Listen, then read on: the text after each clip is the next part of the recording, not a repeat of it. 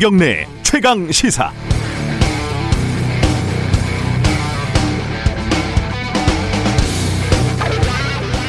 정치는 쇼 비즈니스의 측면이 있는 것 같습니다. 물론 정책이 중요하고 내용이 중요하고 진정성이 중요하지만 보여주는 쇼, 이 쇼의 함량이 일정 비율 있는 거죠. 좀 어쩔 수 없는 부분이 있습니다. 그래서 기왕 쇼를 하려면 잘해야 한다는 게 제 생각입니다. 역설적이게도 쇼를 하면서 쇼하고 있네 라는 말을 들으면 그 쇼는 망한 거죠. 일단 쇼는 기획도 중요하고 대본 연출 중요하고 배우도 중요합니다. 먼저 기획. 이낙연 대표, 박영선, 우상호 후보가 시장에 어묵을 먹으러 갔고 나경원 후보는 호떡을 먹더군요. 이게 다 쇼입니다. 설마 진짜 어묵이 호떡이 갑자기 뭐 먹고 싶었겠습니까? 그런데 이 기획력이 없다고 해야 하나요? 각 캠프에 엑스맨들이 있는 건가요? 이 수십 년간 우려먹은 어묵 국물로는 감동은커녕 거부감만 불러일으킵니다. 지금이 뭐 박정희 때도 아니고 전두환 때도 아닙니다. 기획이 너무 구리죠. 구닥다리입니다. 대본과 연출. 거기서 어묵이 진시황 때 만들어졌다는 박학다식이 왜 나옵니까? 이 아재 개근가 이 곰곰이 생각을 해봤는데 그것도 아닌 것 같고 아무튼 대본은 엉망이고 연출은 없는 것 같습니다. 그리고 배우 마지막으로 배우 표정들이 다들 좋지 않습니다. 왜들 그렇게 맛없게 먹는지 모르겠습니다. 진심을 다해서 감정이입하고 몰입해서 연기를 해야죠. 연기가 안 되면은 선자리에서 한 10개쯤 먹어 치워서 사람들을 놀래키던가요. 이 기획과 연출이 좋지 않으면 배우라도 커버를 해야 되는데 역시 무리. 결론은 이런 거 좀 하지 맙시다. 아이템 고민을 좀 해야죠. 자신 없으면 쇼하지 말고 내용으로 승부를 하는 선거가 됐으면 좋겠습니다. 1월 28일 목요일 김경래 최강 시사 시작합니다.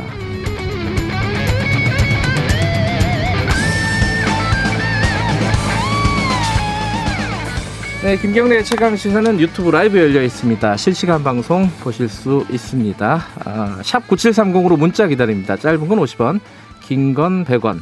스마트폰 어플리케이션 콩 이용하시면 무료로 참여하실 수 있습니다.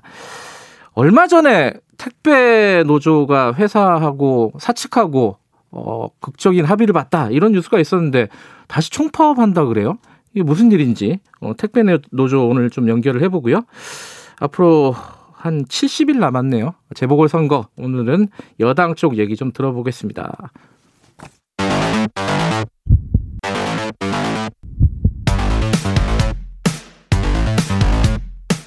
오늘 아침 가장 뜨거운 뉴스 뉴스 언박싱 네 뉴스 언박싱 민동기 기자 나와 있습니다. 안녕하세요. 안녕하십니까. 한겨레 신문 하어영 기자 나와 있습니다. 안녕하십니까. 네 안녕하세요. 제가 학교 다닐 때 연출을 좀 해봤거든요. 물론 많이 하신 것 같네요. 아니 뭐 잘하진 못했고 네. 뭐 한 몇 번 해봤는데 연극 같은 거 있잖아요. 근데 이게 이제 배우가 진짜 중요하거든요. 음. 이번에 보면 저는 좀 약간 실망했습니다. 배우들이 연기를 너무 못해가지고 최선을 다하지 않는 듯한 모습이었어요. 농담이고 자 그 오늘 소식은 뭘부터 시작할까요? 어 코로나부터 시작을 해보죠. 코로나 지금 숫자가 좀 안정적으로 어, 감소를 한다 이런 느낌이 있었는데 다시 좀 증가하는 양상이에요. 그죠? 네. 정확하게 어떻게 되고 있는 거죠? 음, 제가 말씀드릴까요? 네. 그 IM 선교회죠. 그 미인과 교육시설에서 발생한 집단 감염 여파입니다. 네. 그 코로나19 신규 확진자가 열흘 만에 예. 열흘 만에 500명대로 다시 올라간 건데요. 예. 그 해당 선교회가 전국 시도에 있는 11곳에 어, 40곳에서 시설을 운영하고 있어서요. 실제로 N차 감염의 조짐이 보이고 있습니다. 혹시 이것이 3차 대유행의 시작이 아닐지 좀 당국도 그렇고요. 모든 사람들이 좀 관심을 주목하고 그러니까 있습니다. 3차 유행이 다시 시작되는 거 아닌가? 예. 예. 500명대로 그러니까 다시 올라갔고 그것은 지금 IM 선교회가 운영하는 교육시설 등에서 지금 대규모 확진자들이 나오고 있다. 네. 어, 이게 학교 학교죠. 학교 말하자면 예. 학교.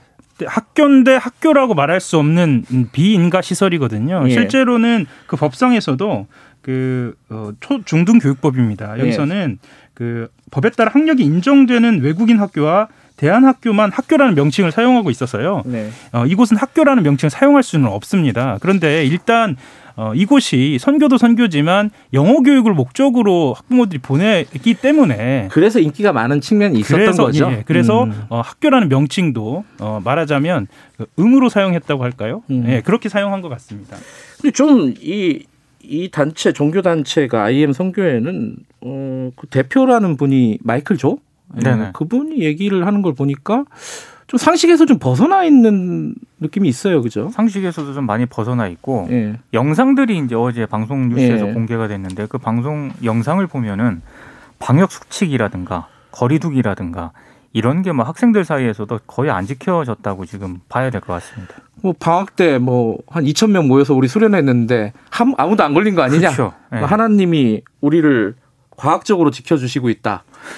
무슨 말인지 잘 모르겠어요. 어쨌든 근데 이런 상황인데 학교도 아니고 이래가지고 좀 사각지대였다는 거잖아요 방역에 그죠? 예, 그 이번 그 어, IM 성교회가 운영하는 시설처럼 미인가 시설은 한 300곳 정도 된다고 그래요. 음. 그리고 실제로 이곳이 어, 빠른 점검이 필요하다라는 이야기가 나오, 나오, 나오고 있습니다. 음. 어, 당국에서는 IM 성교회 관련 시설 40곳 현장 점검을 실시했는데 어, 문제는 이 40곳이 뒤늦게 현장 점검이 실시가 됐다는 거고요. 예. 더 어, 문제는 뭐냐면 실제로 IM 성교의 교사들이 이동 동선 등 뭐 이런 구체적으로 협조해야 하는 상황에 대해서도 어, 굉장히 비협조적으로 나온다는 거예요. 음. 그래서 어 아이들을 통한 그리고 그 가족들을 통한 N차 감염이 더욱더 우려된다. 어, 이런 음. 이야기들이 나오고 있습니다.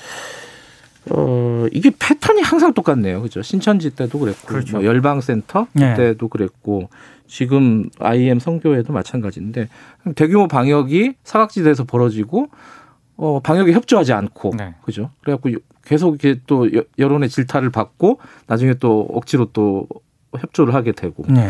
이 패턴이 계속 비슷하네요, 이게. 안타깝습니다.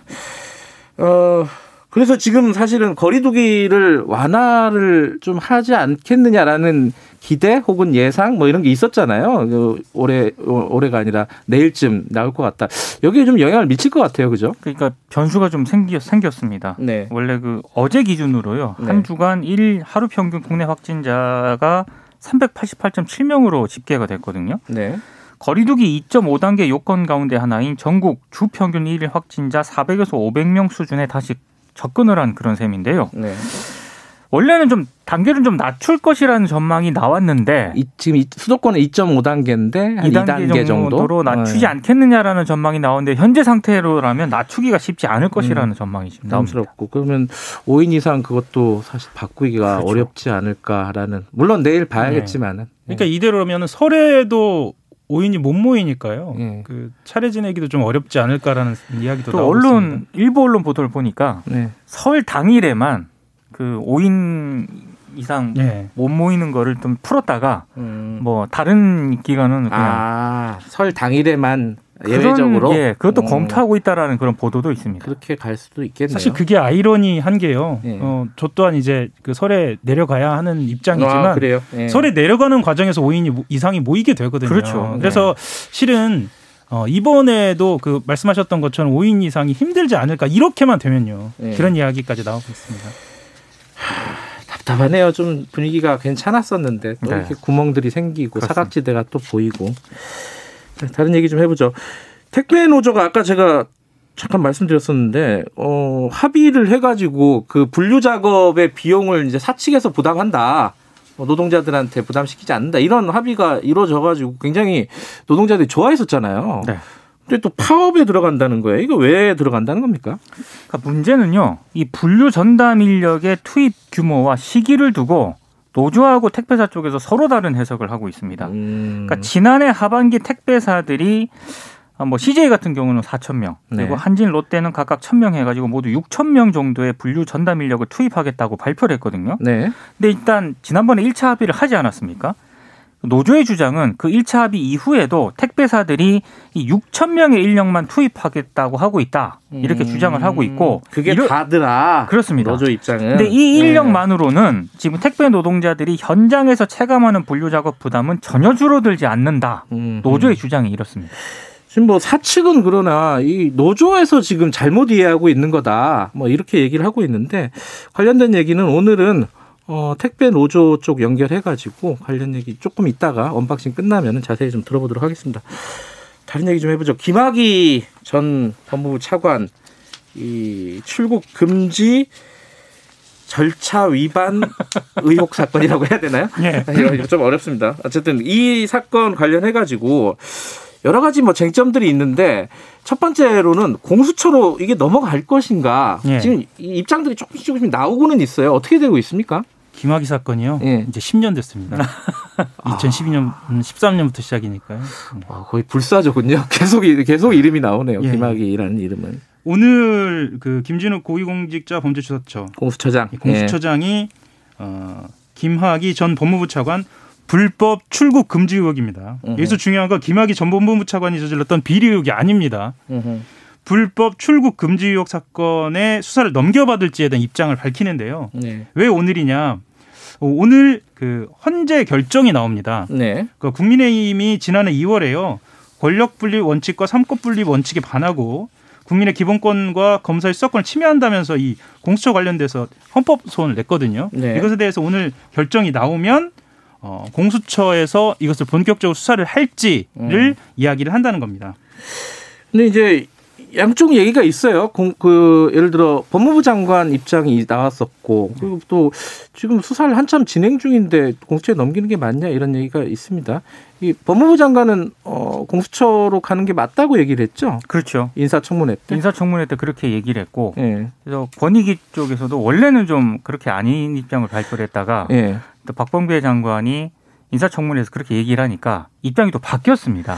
그래서 바뀐 걸 두고 또 이런저런 논란이 좀 제기가 됐었죠. 그러니까 뭐 이- 가야 된다 말아야 된다 입장을 정하 뭐 얘기를 할 수 있죠. 네. 권익위도 입장을 가질 수 있는데 입장이 왜 바뀌었는지는 잘 모르겠어요. 그죠? 예.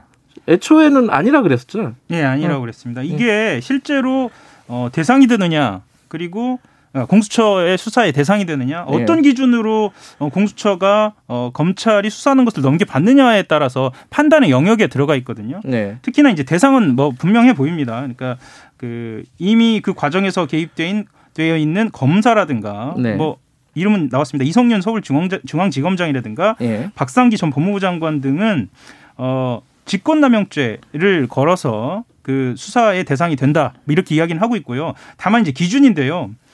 그 타수사 기관의 수사 진행 정도나 수사 공정성을 따져서 공수처가 수사하는 게 적절하다. 뭐 이때 이첩을 요구하거든요. 예. 자 여기서가 수사 진행 정도입니다. 음. 그 진행 정도를 어떻게 보느냐에 따라 다른데요. 네. 근데 이제 그 여러 기관에서는 이전에는 어, 이 검찰에서 수사 진행되고 있는 상황이기 때문에 지금 넘겨받는 건 적절치 않다라는 입장 아까 말씀하신 음. 권익위 포함해서 그렇게 밝힌 것으로 보이는데요. 이제는 어떻게 좀 태도가 보여, 어, 바뀌어졌냐면 어, 수사 진행 정도와 무관하게 넘길 수도 있다. 그리고 수사 정- 진행 정도를 봤을 때 이것이 초기다라고 여러 가지 이야기들이 나오고 있는 겁니다. 음. 그래서 뭐 어, 실제로는 음, 여기서 말하는 수사 진행 정도는 어, 수사 초기다. 어, 뭐 이렇게 보이는 쪽이 좀 우세한 편이고요. 음, 수사 초기라고 생각하면 넘기는 게 맞을 수도 있는데 한참 뭐 거의 그렇죠. 예컨대 뭐 마무리 단계다. 뭐 이러면은 넘기기가 좀 애매한 상황일 수도 있는 거고. 네. 실제로 왜 그러냐면요. 예. 공수처가 순기능을 발휘를 할 때는 이것이 공정하게 권력기관에 대한 감시를 하는 거 아닙니까? 근데 어, 어떻게 보면 이것에 대한 그늘이기도 한데요. 검찰에서 제대로 수사하고 있는데 공수처에서 넘겨받아서 뭉갤 수도 있다라는 시선도 있기 때문입니다. 예. 어, 그리고 그 제보를 이제 야당에 제보를 한 네. 그 공익 제보자라고 해야 되나요? 네. 그 사람이 공익 제보자냐 아니냐 뭐 이런 논란도 좀 아직 계속 되고 있는 것 같아요. 논란도 있고요. 예. 이게 이제 직권남용이지 않습니까? 예. 직권남용이 과연 공익신고 대상이 될 수 있는가? 이걸 두고도 좀 논란이 제기- 제기가 되고 있는데 여기에 대한 법무부 입장은 형법상 직권남용은 공익신고자 보호법상 공익신고 대상이 아니다. 네. 그래서 보호를 받을 수 없다라는 그런 취지의 입장을 내놓았습니다.